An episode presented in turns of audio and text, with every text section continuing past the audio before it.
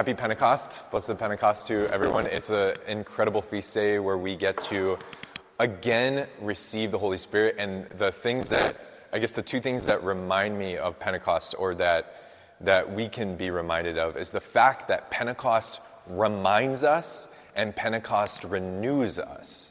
Um, and that idea of Pentecost reminding us is what we hear in the gospel, where Jesus, he reminds us of our identity. Um, and I, I, apologize. I'm sorry if I'm the only one in this room who is a Star Wars fan. Um, and you may not be able to relate right now to what I'm going to say. But um, on Disney Plus right now, they came out with a new TV show called Obi Wan, which is basically the life of Obi Wan Kenobi. Um, and uh, the first two episodes dropped last week. And it was as being a, a, fan, it was just so great. It was so awesome. And there's this one moment where Obi Wan he buries his lightsaber. The lightsaber is like the weapon of the Jedi, which gives him his, his identity.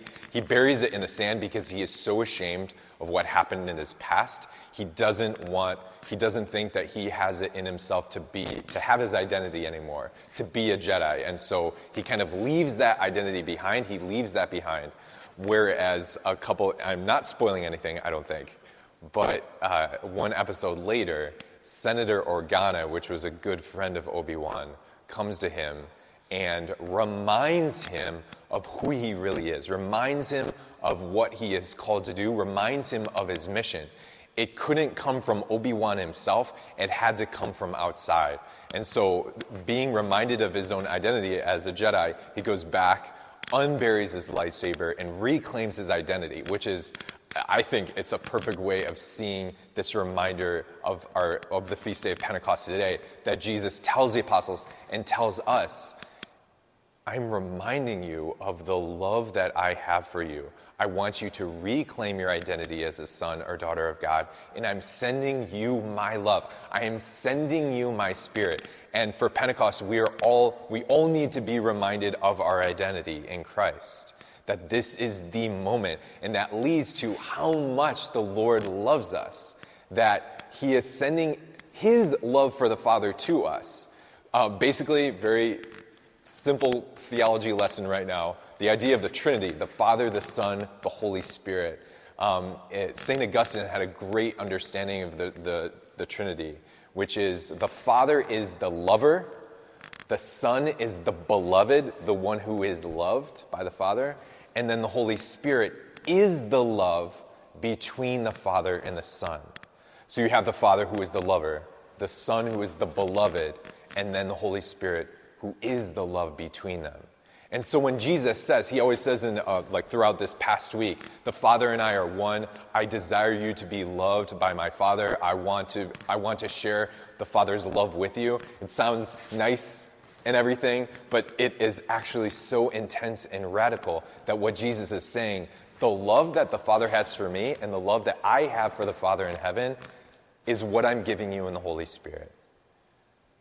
That we are absolutely made new and renewed when we accept and receive that Holy Spirit within us at Pentecost. So, first of all, we're reminded at Pentecost and we are renewed in the Holy Spirit. That actual love between the Father and the Son. It's amazing.